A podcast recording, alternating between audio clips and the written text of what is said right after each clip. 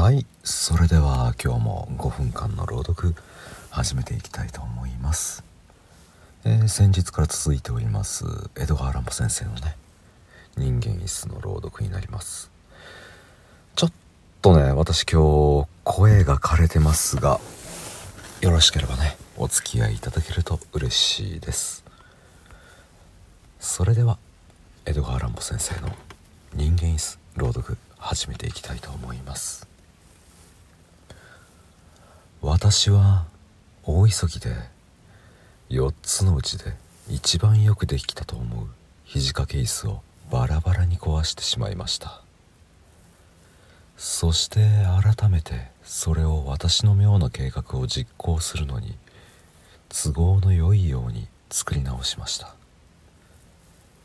それはごく大型のアームチェアですからかける部分は床にスレスレまで皮を張り詰めてありますしその他もたれも肘掛けも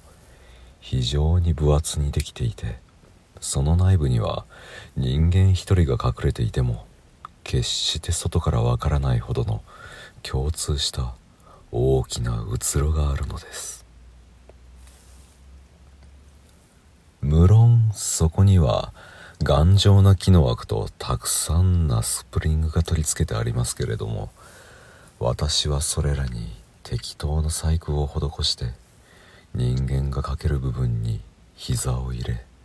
もたれの中へ首と胴を入れちょうど椅子の形に座れば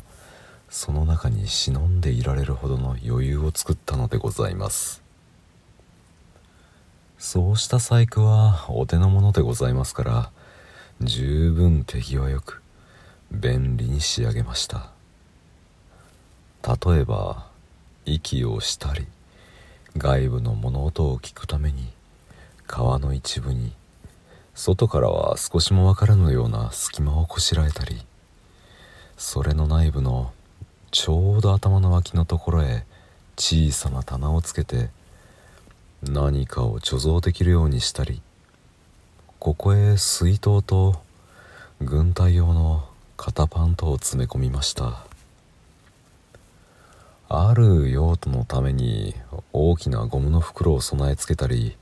その他さまざまな公安が巡らして食料さえあればその中に23日入り続けていても決して不便を感じないようにしつらえました。いわばその椅子が人間一人の部屋になったわけでございます。私はシャツ一枚になるとそこに仕掛けた出入り口の蓋を開けて椅子の中へすっぽりと潜り込みました。それは実にへんてこな気持ちでございました。真っ暗な息苦しいまるで墓場の中へ入ったような不思議な感じがいたします。考えてみれば墓場に相違ありません。私は椅子の中へ入ると同時にちょうど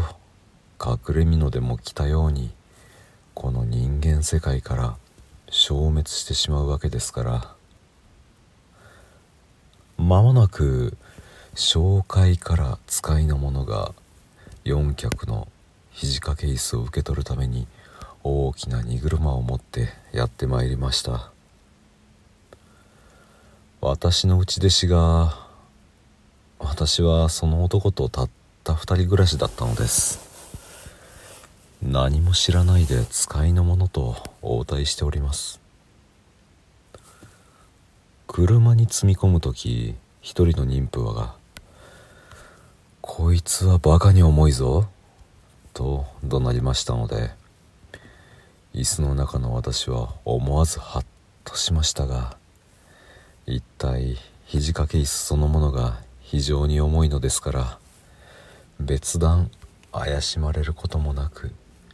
やがてガタガタという荷車の振動が私の体にまで一種異様の感触を伝えてまいりました。